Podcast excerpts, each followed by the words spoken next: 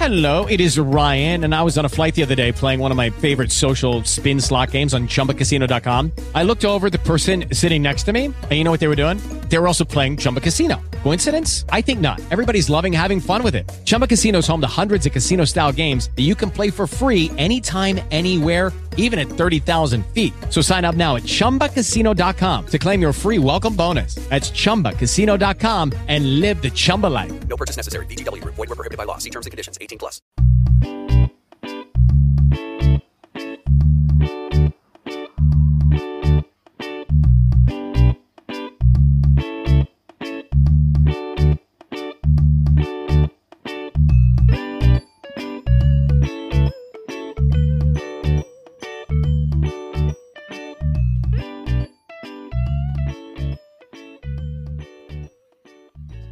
Yo, what's good? What's happening, Rush Nation? It's episode 69 of Five Yard College. It's me and Ash once again. We're here.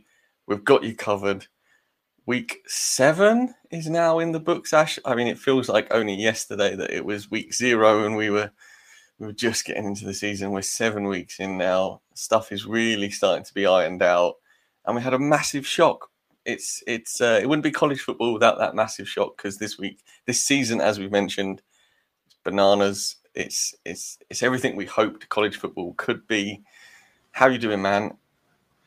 Yeah, I'm doing really good. Thank you. Really good. Yeah, it's uh, it seems to be every week we're getting a, a top ten team getting beaten in the rankings, which is really unusual. But it's it's, it's entertaining for the masses, but obviously not so entertaining for the uh, for the fans of the schools that lose each week. But no, another another another exciting week and some big results again, like much like last week. Not quite as extreme as last week, but there are some decent results that have come out of the uh, of the week's games. Yeah, I mean, last week we were, we, you and I sat here, and you asked me the question at the end of the pod whether I could see Iowa not making the playoffs. You know, we talked about how pretty much cupcake their run in was, and then they go and get stamped this week by Purdue. It's just Yeah, crazy, really crazy. It- I, I I honestly thought they were a lock in. I really did, and just like that, Right, It's, you uh, know, I wasn't sure, and you convinced me by running Yeah. ran through the schedule and stuff, and then all of a sudden they're out, they're they're gone, and it, it's a strange, strange time in college football. I mean, what was it, seven, eight this week of the top twenty-five lost in the rankings, so the rankings had a good old shuffle this week, and yeah, whether it be for the showdown, you know, our fantasy competition, or just if you've got alternate line spread bets, there's just I think there's there's madness out there at every turn, and it's I'm for a first season fully invested with yourself. This is as as good as it can absolutely get. I mean, we do have to point out at this point in the podcast or visual, however you are soaking in this excellence. It's uh, we are sponsored by Manscaped. If you're in the market for a male grooming product, head over to manscaped.com. Fill up your basket with whatever you so wish. Use the code 5yard, get 20% off your order and free global shipping. So we haven't quite reached Mars yet, but it is planet Earth. We got you covered. Ash, let's do some news. Last week there was just the single bullet point on the on the show doc, and we managed to stretch that out. This week there's four. So if we go long again, you know, it's because the news is four times as long this week. But I mean, it's, it's- the news this week. There's two two bits which I think are, are hugely relevant, and then two bits which are a sort of week to week bit. But we'll, start with with uh, LSU and Ed Orgeron. Uh, We mentioned it was only a matter of time until Edo was out the door at LSU, and it's official after the program have confirmed that the head coach will not be returning for the 2022 season. Orgeron is going to finish his fifth year with the program before walking away, and it is reported that he will receive his entire $17 million buyout clause. Now, this this is big news for not just LSU, who are having a down year after their two years ago now their Natty Champ win.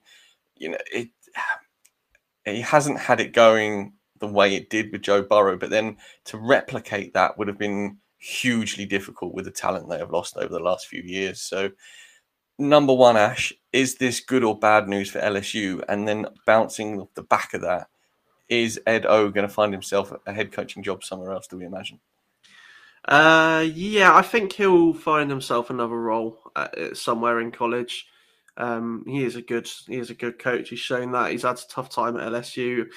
Arguably, the the, the recruitment over the last couple of years has even not oh, hasn't panned out, or just been injury central, which we'll get onto later. And obviously, losing a lot of people after that after that national championship didn't help. And from the sounds of it, despite the fact they got the win this week, it it, it, it was almost writing on the wall. His relationship with the higher ups at LSU has been strained for a, for a while now due to on the field uh, lack of production. So we say, and also I think some stuff going on behind the scenes, and also what's been come, what's come out over the last few months uh, in relation to him. So it did seem a matter of time. You mentioned it last week when they lost that we we thought his time was almost up, and and it will be by the end of the year. And, and to be honest, potentially, if it really doesn't if it doesn't go well uh, over the next few games, it might be earlier.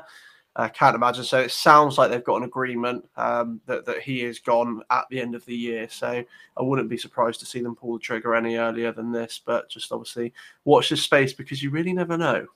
Yeah, and I mean, it seems as almost as if this has been in the pipeline, like you say, for a little while now, when it's just, just been reported this week, regardless of the result at Florida. Because if it was hinging on the result, then the good win that they got against Florida, then perhaps it, he might not have, this news might not have dropped. So maybe this was just when they were going to drop it anyway. And, uh, and this is how, regardless of result, this was when it was going to be. So, yeah, I mean, on a similar vein, I've got to segue quickly because I dropped it at the very end of last week's pod. So if you didn't listen to the end, you don't know this news. This is the last podcast that is going to appear on the Five Yard College channel for a little while now. We're moving everything over to the Five Yard Rush channel just to consolidate all of our resources and help us to reach more people because the college game needs more love and there's more people over there currently. So we're looking for support from you guys. And as I said last week, what's the worst that's going to happen? You learn about college players that are coming into the NFL next year or in a few years that could possibly end up on your fantasy team. So it's win win for everybody. But if you are listening on the Five Yard College channel, please, please do go and subscribe to Five Yard Rush, the channel over there, where you can still catch us dropping every Wednesday morning. Ash, the second bit of news Syracuse quarterback Tommy DeVito has announced via social media that he has entered the transfer portal. DeVito started the first three games of the season for the Orange before being benched by Mississippi State's transfer Garrett Shrader. DeVito has not played in the past four games. Now, this is news to me. I'm not really plugged into Syracuse too much. Have they been much better with Shrader under center? Uh, not overly, no. Um, I mean, there's not a great deal of expectation at the moment with Syracuse, um, but I thought that they obviously decided after the first few game first few games that DeVito was not for them. He, he came off a he missed the last seven games last year due to injury. Came in came in this year, didn't yeah didn't do overly well. Um, he, in all honesty, I think it, now they've played well, three games for DeVito and four games for Shrader, From what I can see, there wasn't really a great deal of difference. If anything, DeVito was possibly better. I mean, he had a better completion, but he wasn't getting the touchdowns. But again, it's Syracuse, so the weapons aren't really there. They're a run first game. I think the the benefit that Shrader has under center is he can use his legs. Um, so that is possibly a reason why that they've leaned towards him after the start from DeVito. I'm not, and I'm not surprised to see him go. He's, uh, he, I think he's third, second or third year, so he's he's obviously running out of time, and he wants to go and find a. He wants to go and find a, a, a final. He's a junior, so he wants he wants one last year somewhere else to try and show what he's got. Uh, but yeah, it'd be, it'd be, I think if he lands anywhere, he's going to be a bench player but he might just want to be trying his luck somewhere else in the off season. And this is completely indicative of the the way we're seeing the transfer portal used now, and the same with the name, image, and likeness. It's if you aren't the starting quarterback for your team, you're going to bounce and try and get yourself a gig elsewhere. Even if Tommy DeVito does end up on the bench by transferring, he's going to give himself a shot. Whereas if he is now behind Garrett Shrader at Syracuse, that's that's where it's going to end up for him. So the fact that you can now transfer mid-season, this isn't a surprise at all, really, is it? No, no, not at all. And like you say, he knows that he's the backup at Syracuse. Why not go try somewhere else? And and potentially win the job. I'd be surprised to see him on the field at all for the rest of the season, but he'll have all of off season at a new program to uh, to try and stake a claim at another at another another program. Absolutely. Next bit of news is that Louisville will retire Lamar Jackson's number eight jersey at a special ceremony during the Cardinals game against Syracuse on November the 13th. Jackson was the first Louisville player to win the Heisman Trophy and the youngest to receive it at 19. Wow, 19 years old. That's very young. He also passed for 9,043 yards and 69 TDs during his career with Louisville. Jackson became only the second Cardinal to have his jersey retired after Johnny Unitas, whose number 13 was retired in 2003. This feels like it's not too late because of what Lamar Jackson's done since coming into the NFL. He's obviously progressed as a player that we've seen from his first year in the NFL to now. Now he's starting to really throw the ball about. Baltimore looked like a slightly different team this season. That's perhaps maybe because of J.K. Dobbins' injury. We don't know. But coming back to the college side of things, obviously when he was at Louisville, it absolutely he was the reason they ticked. Yeah, he definitely was, and he's arguably their best ever player. He's the best player to come out of to come out of Louisville. Uh, they're already make they're already doing a statue for him. Um, me and Tom covered that a, a, couple of months ago now, I believe. But it's uh, it's not surprising that they that they are doing this as well.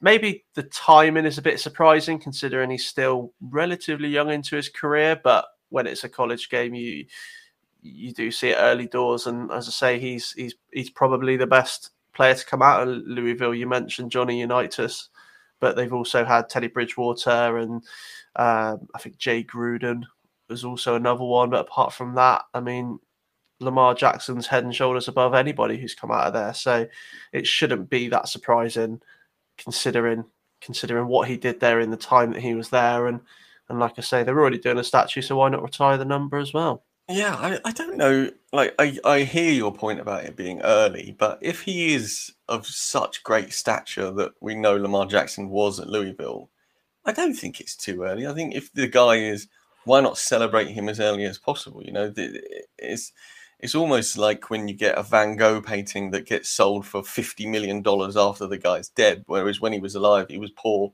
because his art wasn't worth anything. And it's, I'd much rather see the the person themselves celebrated whilst they were not still here because Lamar Jackson's what now 21 or something stupid like that. But I, I, just think I think it's nice to see it sooner rather than later because Lamar can enjoy it as well as as everybody else can. And and when you did such a good, when you elevated the program as as Jackson did, I, I think it's I think it's fair to do it right now. And yeah, yeah, you're not wrong. He'll probably be there as well uh, at that game because I believe they are playing on the Thursday night on that on that week. So we wouldn't be surprised to see him uh, to see him in Louisville for that uh, for that ceremony. That might be that's probably why they're doing it for them. Question, Ash: Where is Louisville in the global world of United States? Uh, I do not know. Let's have a quick look. Yeah, I just wonder, with it being on the Thursday night, if they're playing near they're in Miami on the first, but Baltimore are in Miami. Louisville is in Kentucky. Mm, I mean, it's closer than than it's it's not quite central. It's sort of near Indianapolis, um, just up from Tennessee, Nashville. So, um, and what about Syracuse? Where's that? Syracuse. Because I have absolutely no idea. That's well, here you go, Rush Nation. Not only is Ash learning, I'm learning, you're learning a bit of geographical knowledge here on a college podcast. Syracuse is in New York. Well, it's it's in the state of New York. Okay, so, so it is it is further it is further away from Miami than sorry, it's a lot closer than Baltimore, but they're playing in Miami on the Thursday, so he'll have to travel to I just thought maybe they were doing it that weekend because of some sort of geological, uh, geographical yeah, no. crossover. But it turns out I'm just talking nonsense as usual. Right, the last bit of news: Washington State head coach Nick Rolovich is unsure of his future as the state of Washington's vaccine mandate has come into effect. Rolovich is not vaccinated, but has applied for a religious exemption to allow him to continue coaching at the school. Ash, is is Nick Rolovich heavily religious, or is he applying for it under religious exemption on a anti-vaccination standpoint? He has been very outspoken of the vaccination from the outset. Um, I don't know how religious he is. I'll be completely honest with you, but I do know that he has been against the vaccination from the start. Me and Tom covered it. I well, it was in it was in pre it was in the off season, so it was quite a quite a while ago. There's also a number of his um, there's a number of his coaching staff that have also refused or uh, opted out of getting it as well, and I believe he's the only Pac-12 head coach that is not vaccinated. Um, and as you said, the the state of Washington have now mandated any, I believe it's, I think it's any employee, anyone who is employed needs to be vaccinated. I believe is the new guidelines. I, I could be I could be wrong, but I'm I'm fairly sure it's anybody who's in employment needs to be vaccinated. So that is a massive deal. Mm, yeah, it is. Employment yeah. as a whole. To, I mean, I'm not I'm not against it. You know, everybody is entitled to their opinion on vaccination, and we would, it's not a pipeline that will probably flow down this evening, Ash, on a vaccination tangent. But yeah, that's that's interesting. I wonder, I wonder if he'll get it or whether it will be upheld because of how strong Washington State obviously is on the vaccine. Because to put that mandate into effect obviously shows a strong yeah, so it's it, it started today. Uh, I I don't think well unless they approve his religious exemption, there's no way that he's going to get around it without either having it or or leaving. Um, or, so that could this, could, could this be something then that is a really swift thing to come to conclusion with it being a mandate coming to today if the exemption is declined yeah, I would say so. I don't think there's any indication that that Rolovich is going to get the vaccination. He's, as I say, strongly against it. So,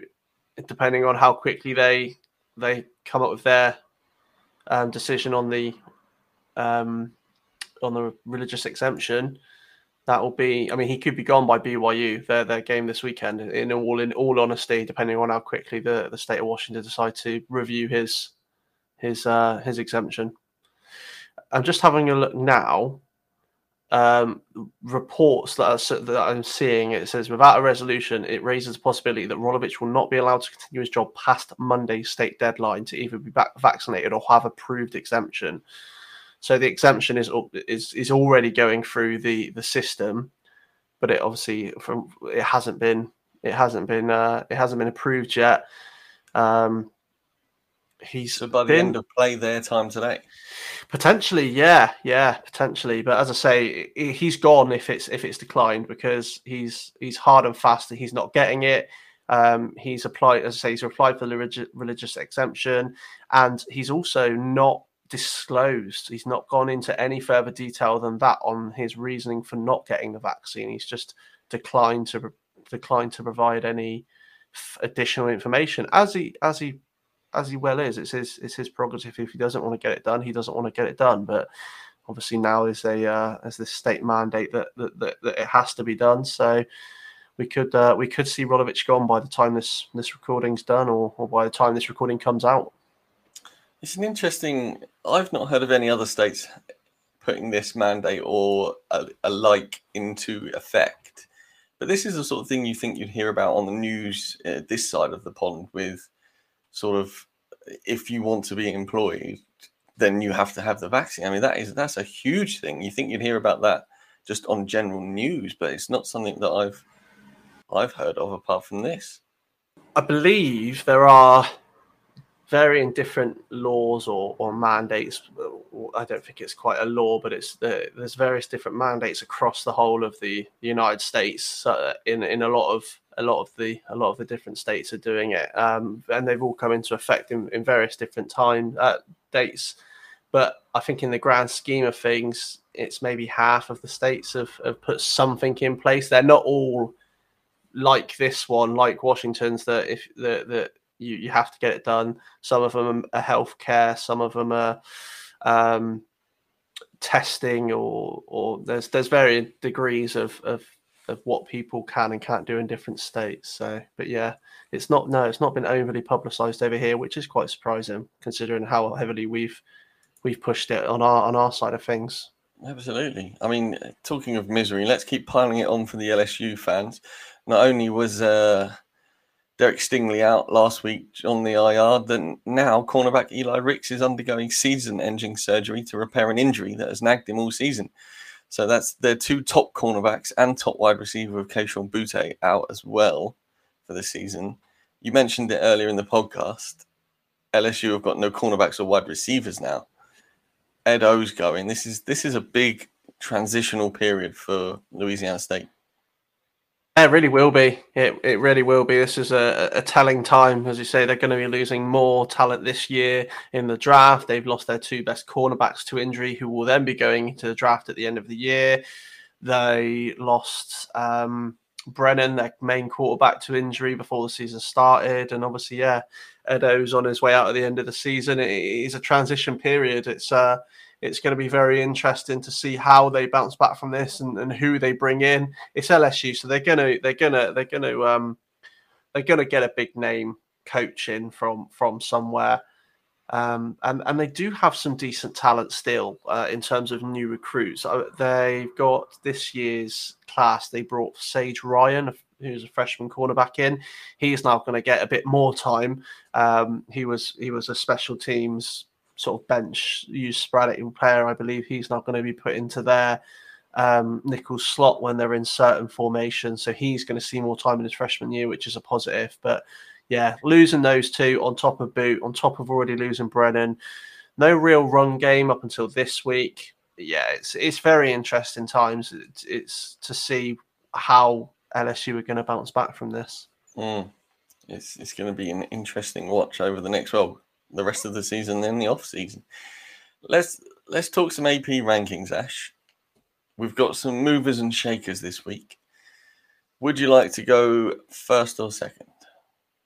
Um, who? I think who went first last week? I think. Um, I. I think I did because I did the last one. Uh, yeah. Okay. So yeah, I'll, I'll, I'll go first. Okay, sounds I'll good. go first. So coming in at 25, we have a, a, a new entry. That is Purdue. it's like the music. Uh, it's like music, isn't it? Yeah. Purdue are at number 25. They have a four and two record, and this is the uh, the first week back in for them. And they've actually broken a well, they, they have broke the record that they had for the longest run without being ranked among Power Five schools. Um, coming in at number 25 this week, and that that unwanted record is now with Kansas, the Kansas Jayhawks, who haven't been ranked since 2009. Um, I don't know how long it's been since Purdue were ranked um, before this before this week. We'll uh, we'll have a look at that in a minute. But yeah, seeing them back in after what they did this week is, I would say it's pro- I would say it's deserved. They're four and two records. You look at that and you go, "Hmm, should they really be? Should they really be in there? But when you take off tops, when you take off second in the in the rankings, you, you should be rewarded for that. So I, I have no real complaints at Purdue being sat at number 25. At number 24 is UTSA, uh, University of Texas and San Antonio. They are a new entry as well. And this is their first time being ranked in their history. Uh, they have started the season 7 and 0. They are also the first Conference USA team to make the top 25 this season.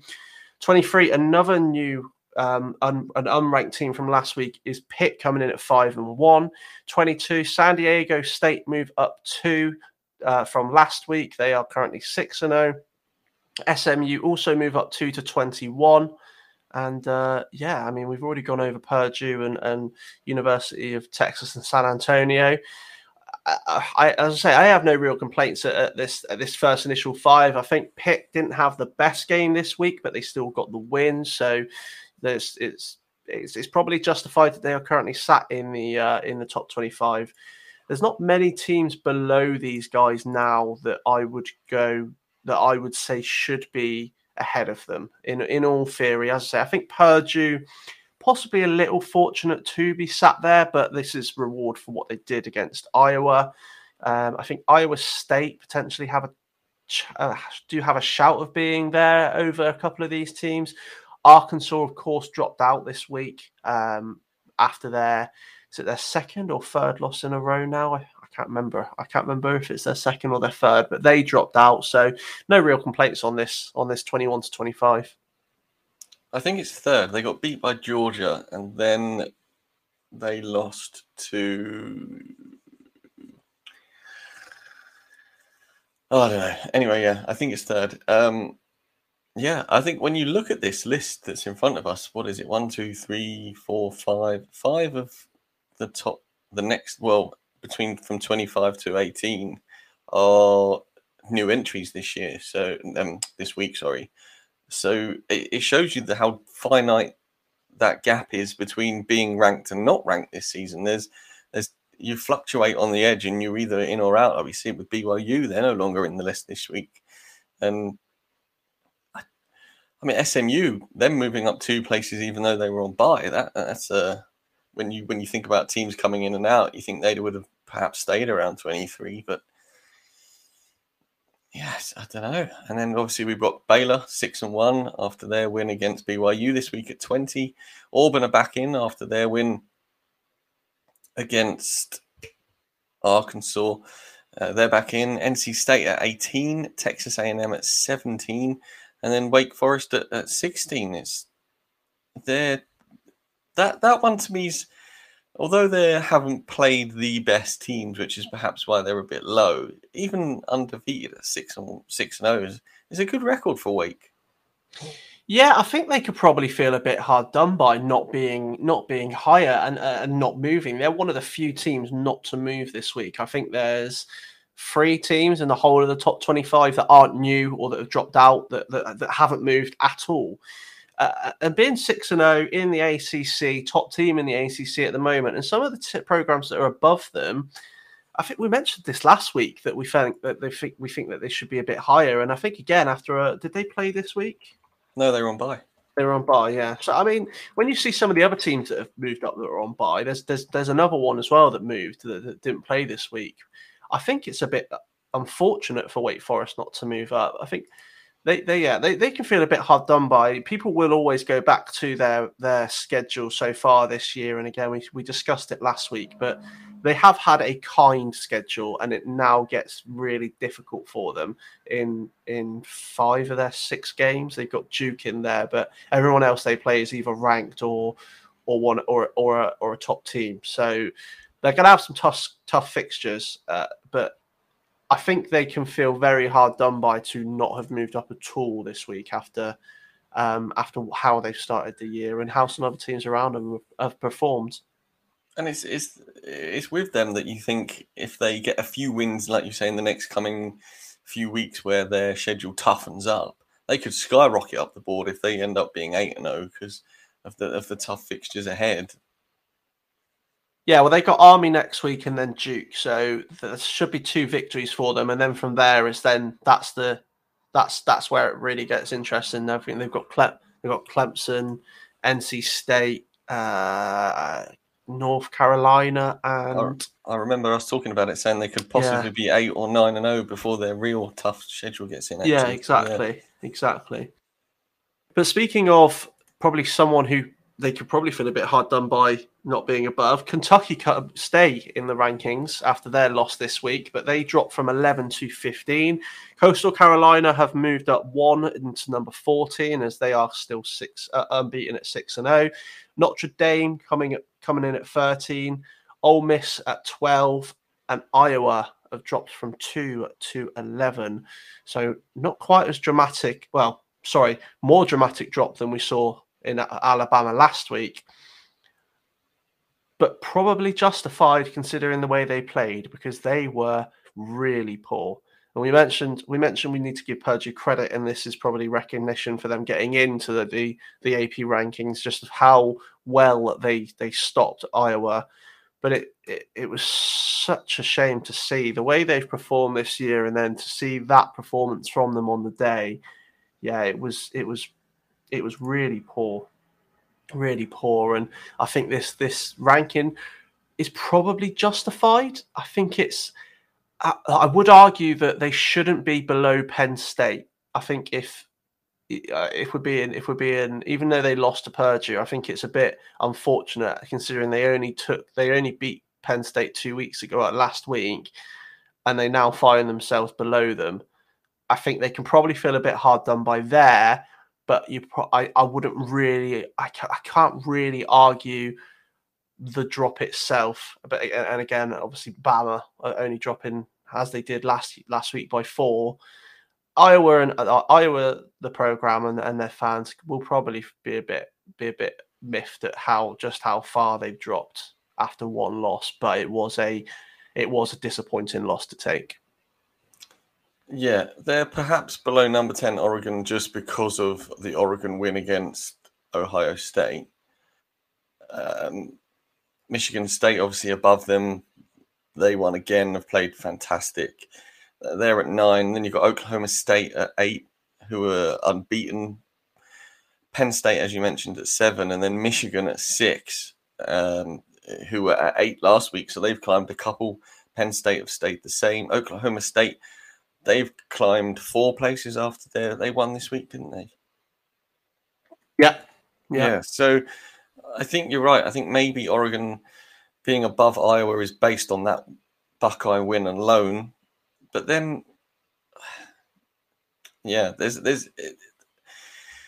I think we mentioned you well. You mentioned it last week, and it's it's based on the preseason rankings as well as to why Bama only slid a little and Iowa have slidden more. And I think it's it's that grace at the beginning of the season that we saw with the Bama only to five, and and now they're back up to well, you, you'll talk about it in a minute, but I think you're right with the Iowa take there.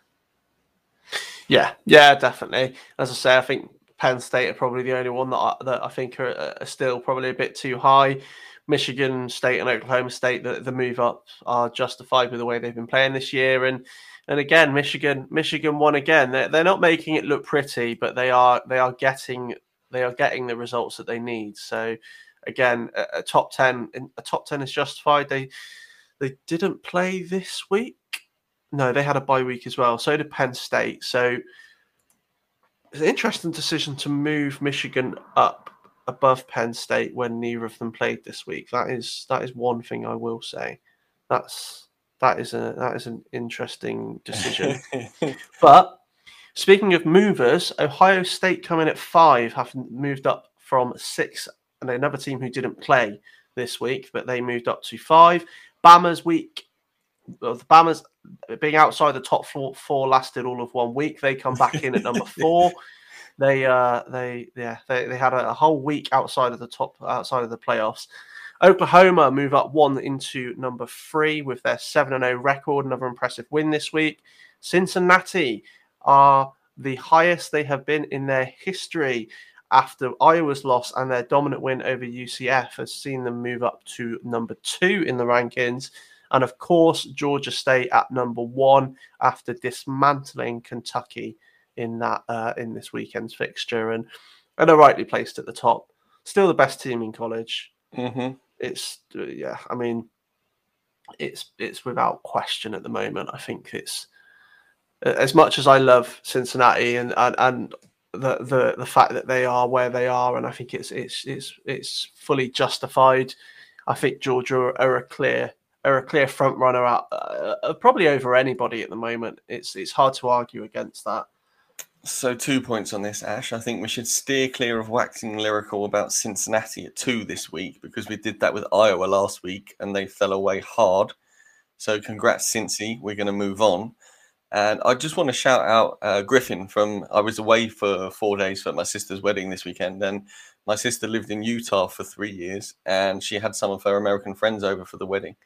And Griffin was a BYU alum. And so we were talking some college ball over the weekend. And he said that Georgia defense is NFL scary. He said the front seven, you put them on any NFL team, and they would do adequately enough as a team of themselves in any NFL team. And we mentioned it last week.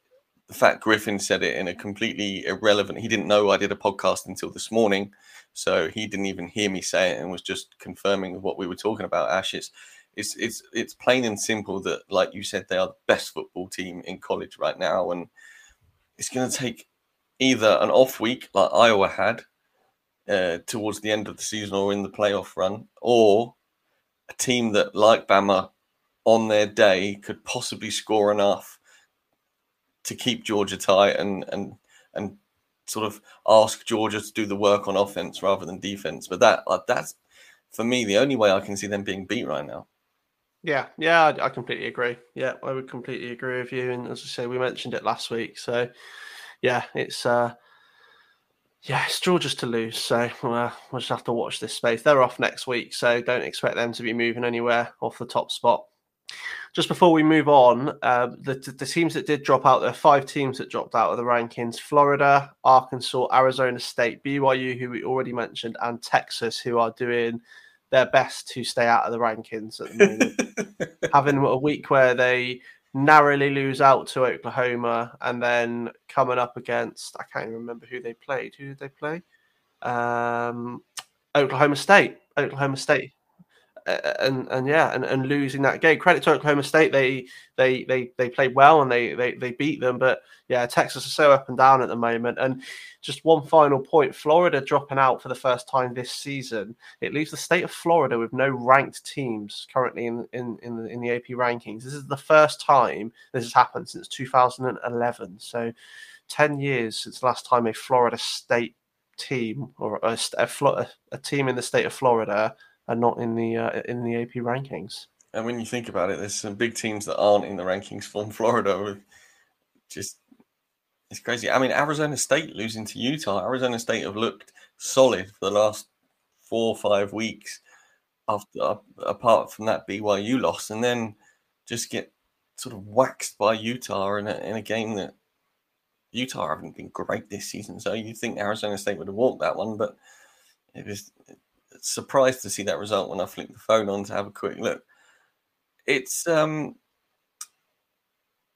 I am a big fan of how the rankings have fallen. Not necessarily this week, but just in general this season. Actually, it's not like last season when you watch it. There isn't a lot of movement. It's all a bit stagnant. We know what's going to happen. Whereas this, like I mentioned it earlier, there's five teams who weren't ranked last week. People are up and down, even with bye weeks, and having I'm having a good time watching it when it's released yeah. Monday.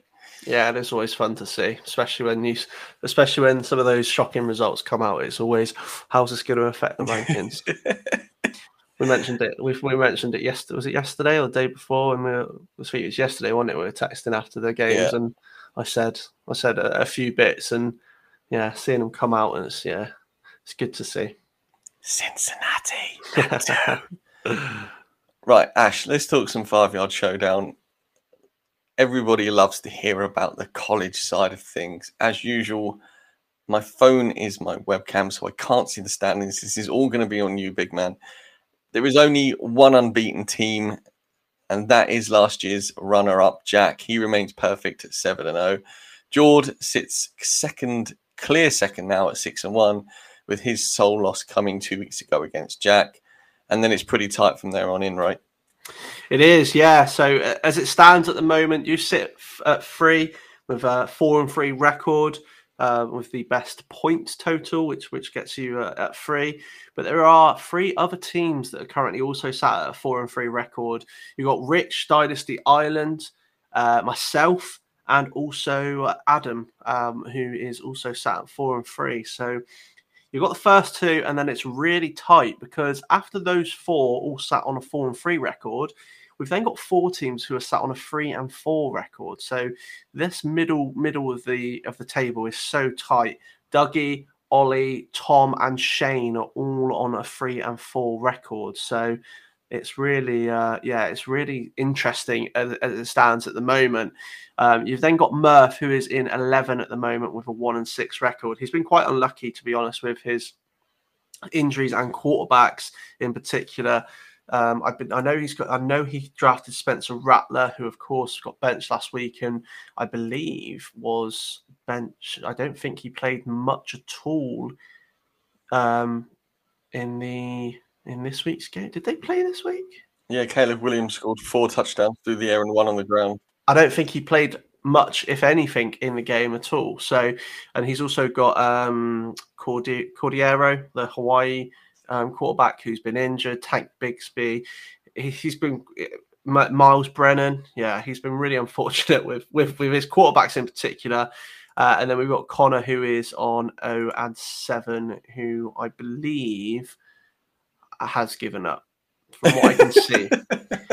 he might not have done, but he's got Dillon Gabriel still in his lineup. He's got Romeo Doubs still in his lineup. So I, am not sure. He might. It might be. It might be tactical. Uh, but yeah, he's uh, yeah he's he's currently sat at the bottom with a with an 0 and 7 record. But it is very interesting. Um, there's been some big games. I think me and you played each other recently, didn't we? We played each other yet? I swear yeah. we played each other. Wasn't it like week two we played? Didn't I give you a was right it? good thumping? I didn't realise it was that long ago. oh yeah, it was. No, no, I beat you. You mean? Sorry, I beat sorry, you by yeah, four, four, four point eight five points. Oh yeah, I remember. Yeah. yeah, that's it. Sorry. And then the next week, I got absolutely thumped by George. Yeah. Uh, no, so I swear we played each other more recently, but yeah, maybe I'm maybe maybe I'm thinking of someone else. I'm in real trouble this week because I've got a lot of people on buys. So I am playing Connor though. I will need to give him a nudge in the group because I don't want to. I don't want a free win but at the same time, yeah, it's uh, it's going to be an interesting one for me. And you've got Jord as well, so ah, listen, uh, I've got myself a quarterback conundrum now. For some reason, no one else put a claim in on Caleb Williams. So did not. No, I just got free reign on Caleb Williams, and yeah. So but, next week, do I start Tanner Mordecai, Caleb Williams, or the Louisville guy? You know. Ah, yeah, yeah. Of course, you had Hendon Hooker as well, but he's gone. He's injured, isn't he? So, is he injured? Did Hendon Hooker get injured? Yeah, yeah. He could still be back next week, but he. I mean, he he was only a bye week fill-in. I only yeah. him to go off in that game, and he did. And, yeah. Okay. Um, yeah. who's? It's it's. I, I mean, Caleb believe... Williams has got Kansas, so that's an easy start. Um, Louisville have got Boston College, and SMU got Tulane. I would prob me personally, if I was doing your team, I would it would be ta- it would be Mordecai and, and Caleb Williams for me. You, but I've got, this. I, I, completely agree, and that's where you know I've been pounding Tanner Mordecai's drum since week one when I came on. I've got this sort of hoodoo feeling that after Malik Cunningham got me to the final last year and won it for me, and I've got him on my team this year and he's been playing well. If I bench him, everything could go south. I don't believe in anything like that, but I've just got this little feeling there's a bit of trouble in if that happens. I don't know how my bye weeks look this week. I know I had bye week apocalypse last week. You've got it again this week. Yeah, you're gonna you you have you need another wide receiver. You haven't got enough. Even with my bench. Yeah, you've only got what you've got. You've got three running backs, two quarterbacks, and only one wide receiver. You need three wide receivers. One, you've got one that's in your flex, three in your actual wide receivers are all on buy, and the other one in your flex is on buy as well. So you've only got two out of three. So you can fill the you can fill the flexes up with uh, with running backs, but you're going to be one short. Myself, here we go. Yeah. So I'm all right at quarterback. I say I'm all right actually. I need to just. I, I, haven't done it yet, but I need to just drop DJ. I've got Uiagalelei, and I just need to cut bait. I had to. I started in this week stupidly because I forgot to set my, set my lineup. No, I didn't. Sorry, Stroud was on bye week, so I had to play him because I didn't want to pick anyone else up. Didn't realize. Didn't see Caleb Williams. Annoyingly. um, I'm. Is yeah. I'm in an interesting spot myself actually. I, I may be all right. I, I, might have to go to the waivers because my bench is not overly healthy, and I've got f- six starters on bye week. So, yeah, I'm going to need to go to the. Uh, I'm going to need to go to the, the waivers myself as well. I've been hit by injuries as well, which is annoying. Camerun Peoples from App State started the season really well. He's now been down for a, a number of weeks. Will Shipley, Clemson freshman, hasn't been fantastic, but he was scoring points for them. And uh, Jaylon Robinson from UCF. So yeah, I've had a I've had a bit of a torrid time of injuries, but we move, and as I say, I've got I've got Connor this week, so if I can if I can get some players in, or into the uh, into the starting lineup, I'm I'm, I'm hopeful, I'm, I'm, I'm confident of a victory in that one. So you just need consistent points against Connor to get you through that one, whereas I've got a massive uphill uphill battle here against Jordan. I say that I'm scoring points for fun at the moment. You are, you are. I think you are Are you highest or second highest point scorer? Let's have a look. By fantasy points, you yeah, you so you are only behind Jack in in scoring wise, but you're also uh third worst in conceded points as well. So your matchups have been horrendous week Yeah. to week. and I'm still third. So you Yes, know, exactly. when that when that slackens off, the burners get hit, and I'm I've only got to get to the playoffs. That's the. You know, I was looking at. I mean, one NFL. Talking going back to fantasy quickly. I just want to get this off my chest. I'm in one league where I am fifth, scoring fairly well. I'm I'm, I'm playing every. I'm 362 points, number one against points against more. I've had 362 points more than number two scored on me. So, every week I play a team on top form. It's absolutely Crazy. ludicrous. That sort of thing that that haunts you in fantasy football. Ash, let's talk through some week results. I'll start ACC. Virginia beat Duke 48 nothing. Nothing to see here. Move on. UNC got a good win against Miami. They won 45 42. We mentioned Pitt struggled but got a win. They beat my Hokies 28 7, which is never an easy place to go to. Lane Stadium went into Sandman's Rocking, but 28 points is a fairly good score there. NC State beat Boston College 33 7. Boston College were going well without starting quarterback Phil Jurkovec, but NC State, uh, Ash is just changing a typo he's made there from NS State, but I saw right through it this week. And then- there's always one. There's and then- always one. Yeah. And then Clemson beat Syracuse 17 14. We, Ash and I were talking about this pre roll.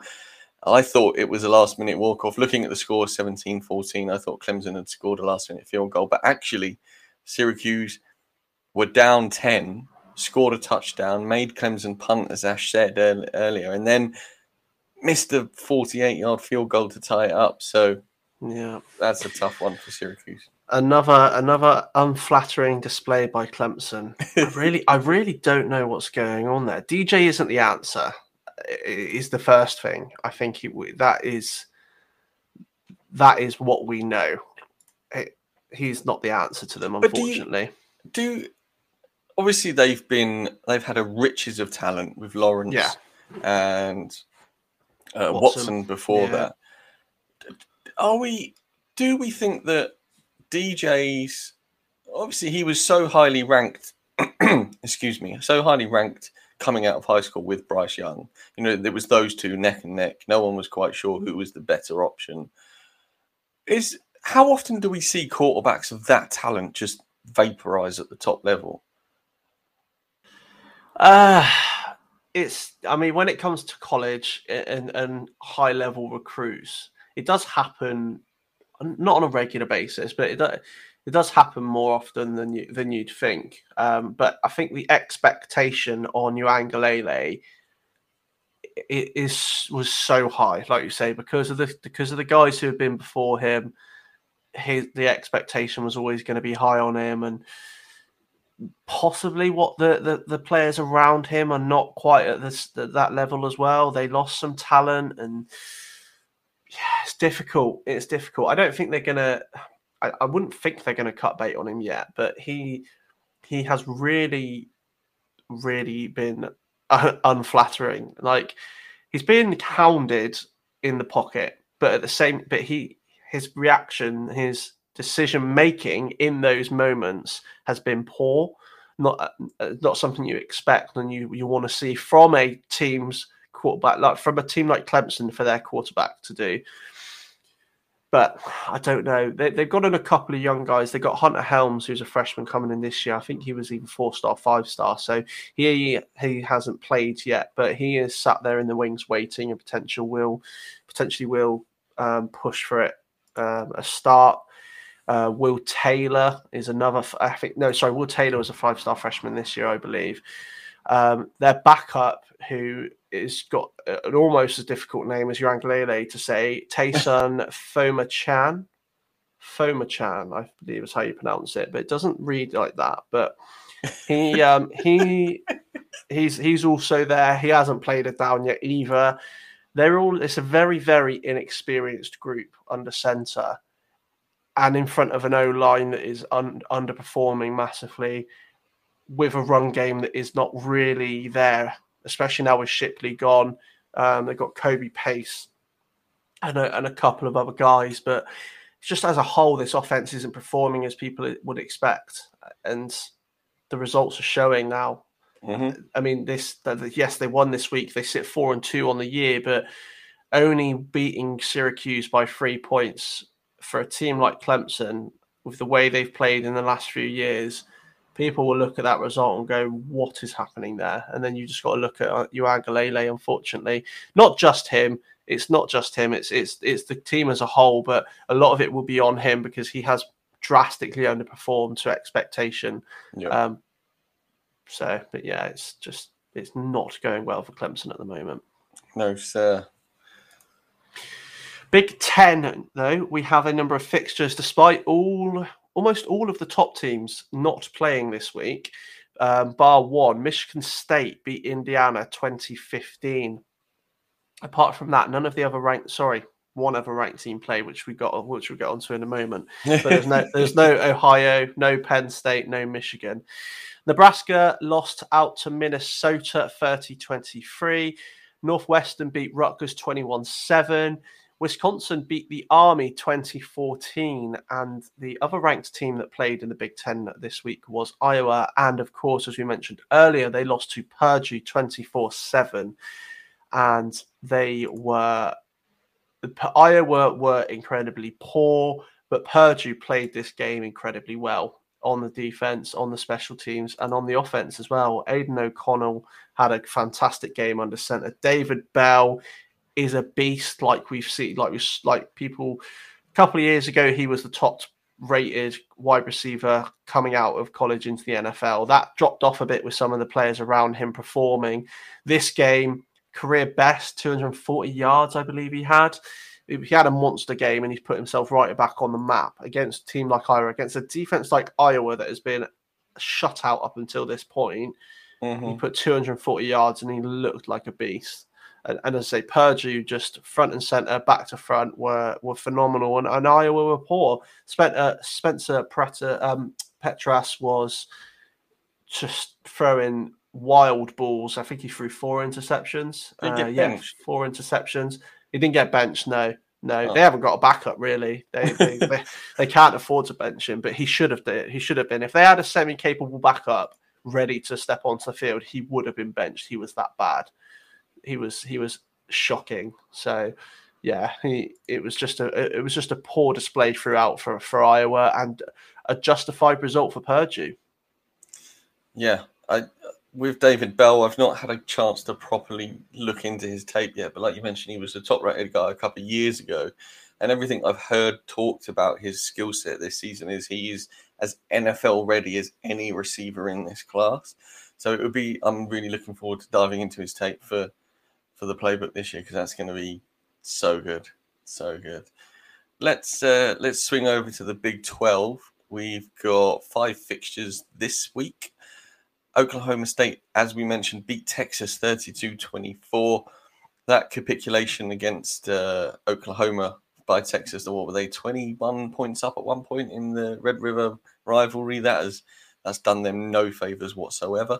Another game where they gave up a load of points. 16 points, I believe, Oklahoma State scored in the fourth quarter to win the Hmm. game. That Sarkisian has a bit of work to do on defense there at Texas, that's for sure. As we mentioned again, Baylor beat BYU 38 24. Texas Tech, the Red Raiders beat Kansas 41 14. Iowa State got a good win against Kansas State 33 20. And then Oklahoma, as mentioned, Caleb Williams balled out. They put 52 up on TCU, who could only score 31. That conversation about Spencer Rattler, Caleb Williams starting for Oklahoma is dead in the water now. It's it's Caleb Williams all the way, right? Yeah, unless he puts a foot wrong or gets hurt, he, it's it's highly unlikely that that he's going to uh, he's going to lose that lose that that spot. I'm just having a quick look because I know we spoke about it earlier, but I just wanted to check. Yeah, Spencer Rattler, if he touched the field, he didn't throw a pass. So yeah, this is this is the Caleb Williams show until further notice. Until, as I say, either he he does something drastically wrong or he gets hurt. It's his show now. uh, and he he looks all the talent that, that that people were expecting. And Spencer Rattler's quickly come from the the best quarterback in college, the number one quarterback for the 2022 draft, to Yeah. what do you do with Spencer Rattler? Hero to zero. That's that Really has got to be a massive knock on the kid, hasn't it? As as a kid going into his season at Oklahoma, expecting to be the number one draft in the NFL draft, it was almost a given, wasn't it, as to what we expected, and it's just vaporized in front of him and us. It's, It's crazy. It's really unexpected as well. Like I, I me and Tom have spoke about it a few times last season and, and leading up to this season that we weren't 100% sure on Spencer, Spencer Rattler. There was at times on the field that he's shown poor judgment and poor decision making and rash decision making, but I wasn't expecting anything quite like this. He was still a, a- highly rated guy for me. Not that not the number one, but he was still a highly rated guy. And, and now it's just, yeah, he's just absolutely mudded and it's crazy. Like that, it's just happened so quickly in front of our eyes.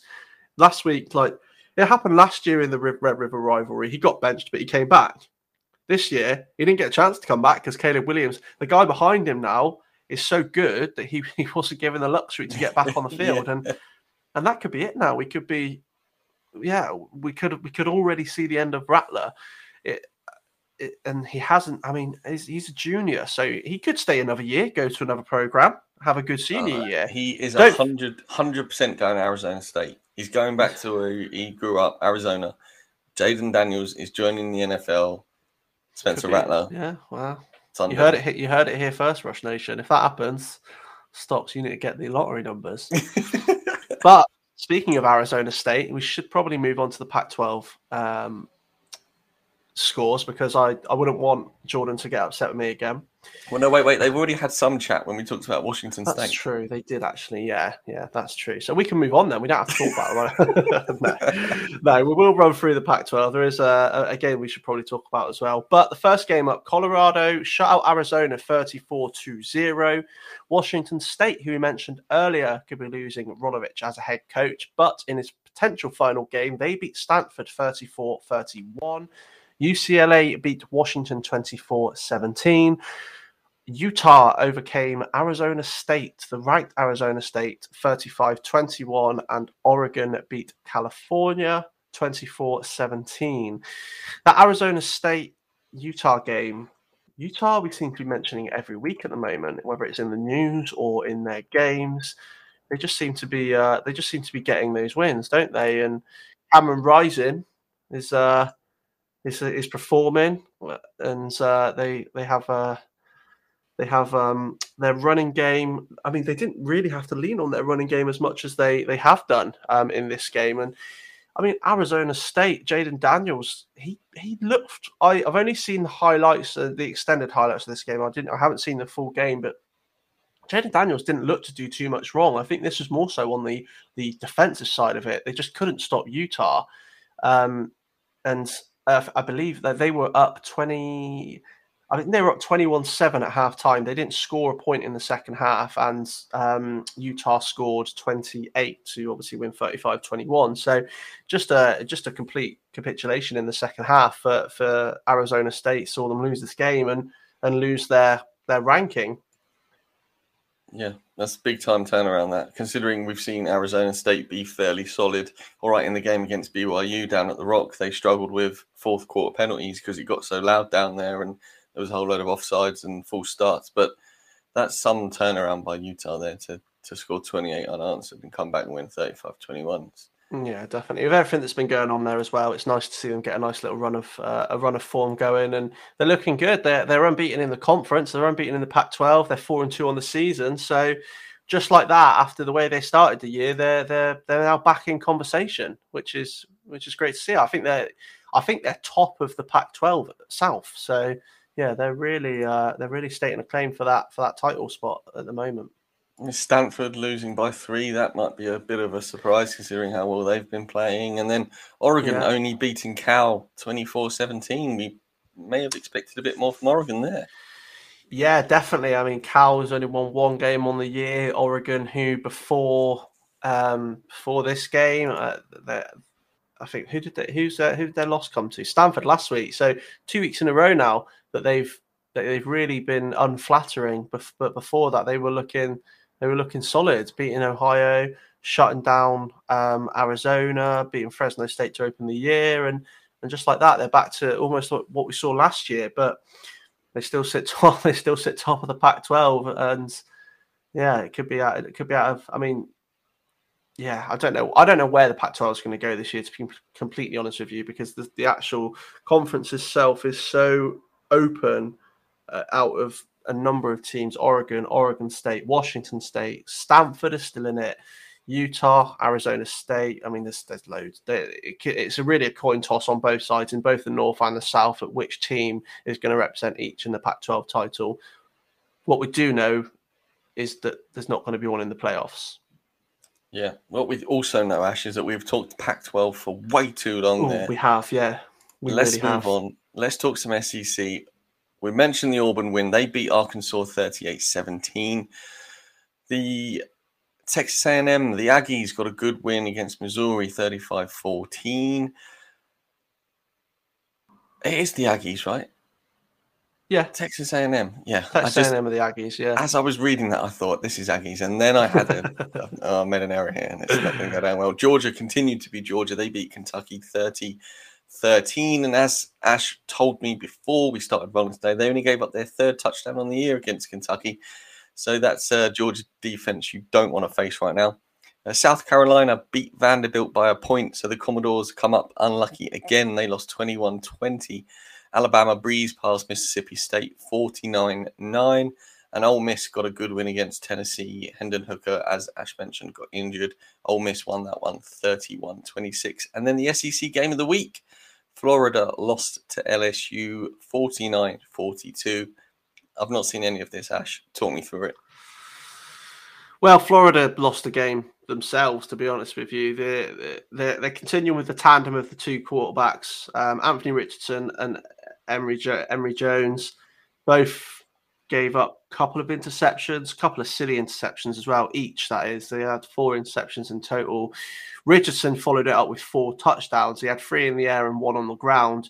And since then, I think he's come out. He came out in the post conference, in the press conference, and said something along the lines of, um, "If he's not going to start, he's going to look to move." And then since then, he's come out and tried and sort of distance himself from that and said, "I'm I'm a Florida Gator and this is my team at the moment." Blah blah blah blah blah. So he's obviously he's unhappy, unsurprisingly, because at the moment you could probably argue that he's the better of the two. Again, it's another situation, but the, the, the Florida are, are, deciding to run with them as a tandem. You never know which one's going to be on the field at any one time. They're throwing they're throwing really similar numbers in terms of passes. And Anthony Richardson is just looking the better guy. He looks a beast. He's, I think he's like what six four, six five. I seen it. I was watching the game um, this morning, and he, there was him and um, Emory, jo- Emory Jones sat, stood next to each other, and Anthony Richardson is a, just a, a big, is a beast compared to, to Emory Jones, and I think Emory Jones is like six two, so Richardson's got to be like six four, six five, and he's great on the ground. He's he's he, bull- he bulldozed his way through um, for the for the touchdown, but yeah. I, I, all credit's got to go to LSU in this one. They they played. Max Johnson had a great game through the air. They actually had a run game they, like they actually had a run game. Ty, um, Davis Price, 287 yards and three touchdowns. We've mentioned it a couple of times now that LSU have not had a rushing game at all, which they need because their their passing game has lost boot and it has outside of boot. It's got uh, boot. It's it's not got anything.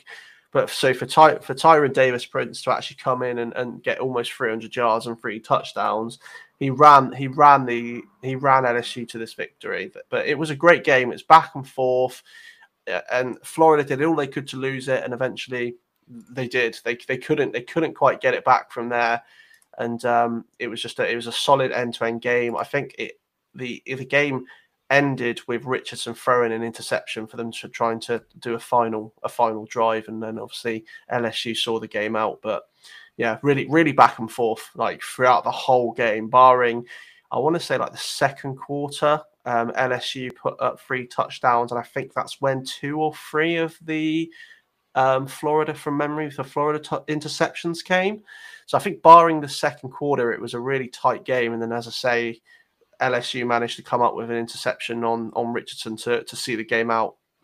I mean, you know, I'm I can't possibly question Dan Mullen's coaching techniques or principles, but for Anthony Richardson, it must be it is exactly the same story when he watches Oklahoma and Caleb Williams come in and because when Richardson played his first game, he absolutely smashed it, didn't he? Came in, scored that huge touchdown run, and he was going to be the next guy. I picked up a hamstring knock, so Emory Jones started the week after. But Anthony Richardson must be looking at Caleb Williams, thinking, you know, over there, the better quarterback's now playing, and if I'm playing better than Emory Jones, why why am I not given a fair shake? It and it's it's it's unfair. You know, no, unfair is wrong. It's it's the world we live in now, where if you say something, whether it be an interview or social media or anything, you can't take it back. Even if you delete the tweet or remove the post, somebody out there has seen it, grabbed it, and it's out there in the world. So, yeah, I can understand his frustrations, but perhaps somebody needs to somebody a bit more senior needs to get in his ear and just be like, uh, you need to, you know, just careful what you say because it might come back to haunt you, that sort of thing. Yeah, like you say, especially having that injury as a freshman, he, he had some good games before that uh, as, as a sort of I wouldn't say gadget piece, but he came in as like the, the, backup quarterback on on specific plays, and then obviously got hurt. And then this this week back is the first week back that he's had significant play time again. And yes, he he performed, in my opinion, a lot better than than Jones on the day, despite them both throwing a couple of touchdowns. He just looks more confident um, in the pocket, and then of course on the run, he's he's he's not afraid to take a hit and, and to barrel through people. I agree, he's a freshman and he's he's had some time out. He, yeah, it's uh, it was an interesting take from him. Yeah, Ash, Ash, come in closer. We need to talk about Cincinnati, but we, we don't do. want to do it yeah. too loud. No, Let's talk some Group of Five. we will go through some Group of Five. Before we get on to Cincinnati, we'll just pick. We'll just go through some of our other picks from the Group of Five conferences. San Diego State overcame San Jose State to continue their dominance of the Mountain West, winning 19 13. UTSA won 45 0 over Rice. Liberty dropped a game against UL Monroe, losing 31 28. Air Force beat Boise State 24 17. Nevada kept keep up their impressive season, winning 34 17 over Hawaii.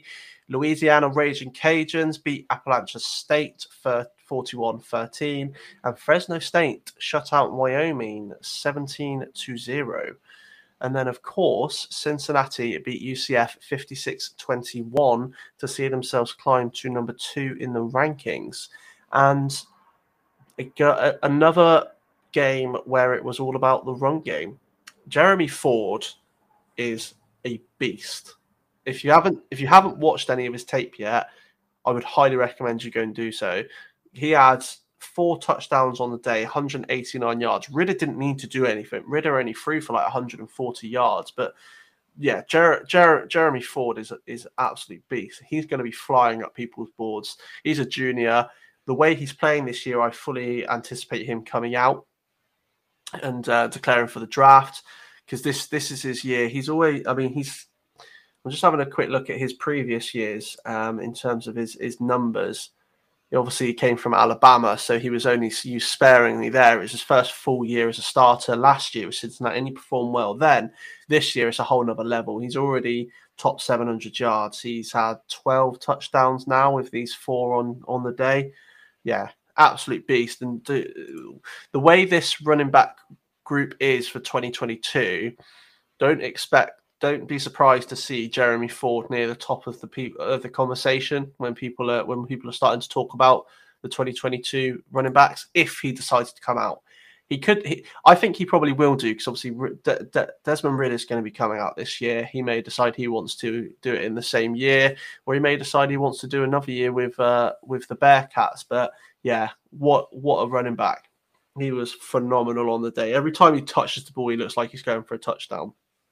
I need to actually check him out. Yeah, definitely. I would recommend anybody go and check them check him out if they haven't done so already. But yeah, another dominant display by by Cincinnati, and they they just look impressive every time they they, they step on the field. Whether it's Ridder throwing the ball, or it's in the run game with Jeremy Ford, or it's on the defense, they they they give up points, but they they shut they can still they can still shut the game down when they need to. And I'm I'm really hoping that they do make it to the playoffs because I want to see them against one of these big boy teams, and I want to see how they how they how they could perform up against them this year.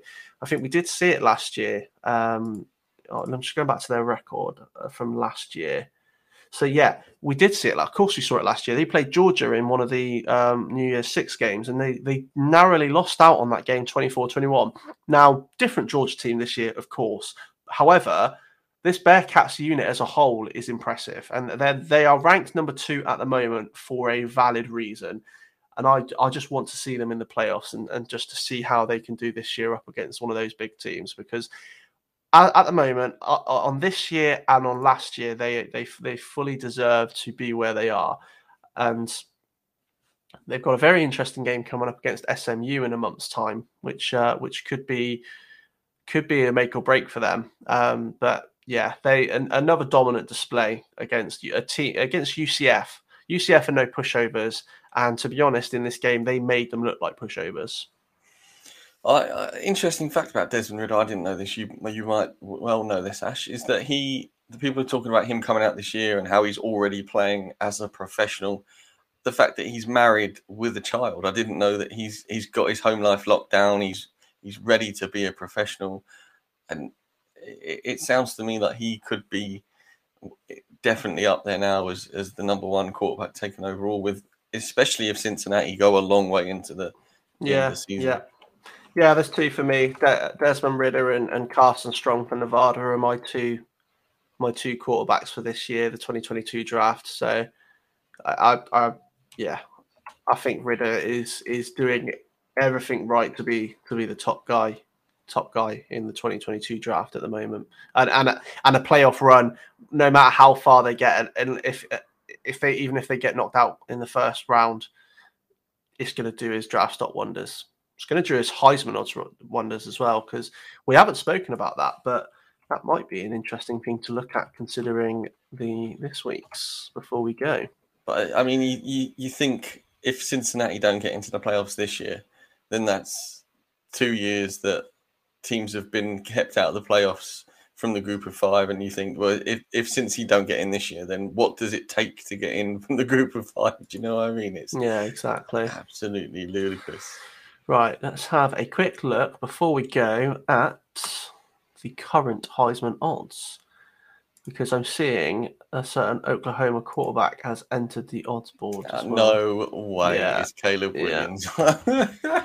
I don't know how high it is. I just see, I just see that he. I'm just waiting for it to load up. I'm going to use the trusted Paddy Power so you can see it in a British odds rather than the uh, the plus and minus. Uh, yeah, that's very difficult. it's really difficult. So as it stands at the moment, Matt Corral and Bryce Young are still joint favourites at seven to four. Stroud, CJ Stroud is then at six to one, and Desmond Ridder and Kenny Pickett from Pitt are tied fourth at sixteen to one. Caleb Williams is already coming in at forty to one. Uh, he is ninth favourite after two games. Imagine if Oklahoma run the whole thing and that's in. Yeah, and Spencer Rattler's out. You can't, you can't, you, you, can't, you can't even put a bet on him anymore. Well, you can't put a bet on him at Sky Bet now, on anybody no. at Sky Bet right no. now, which sucks. No. So yeah, Kenny Pickett's an interesting one. He's another new entry.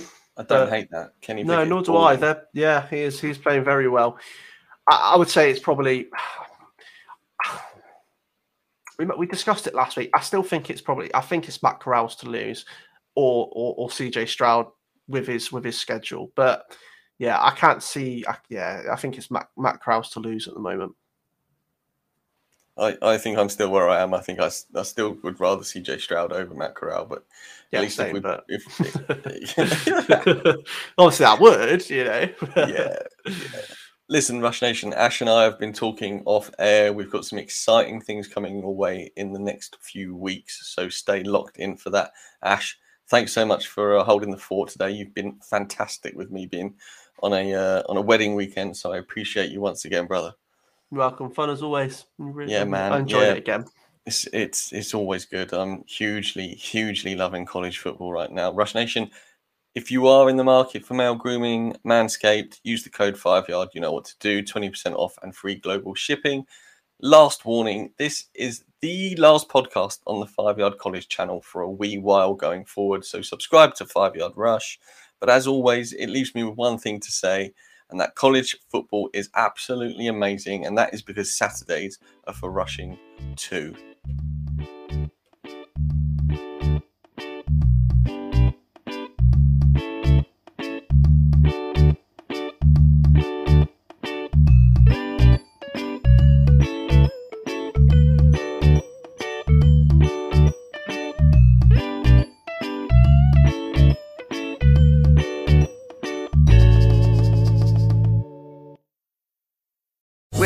Lucky Land slots, you can get lucky just about anywhere.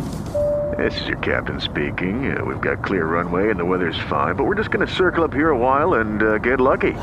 No, no, nothing like that. It's just these cash prizes add up quick. So I suggest you sit back, keep your tray table upright, and start getting lucky.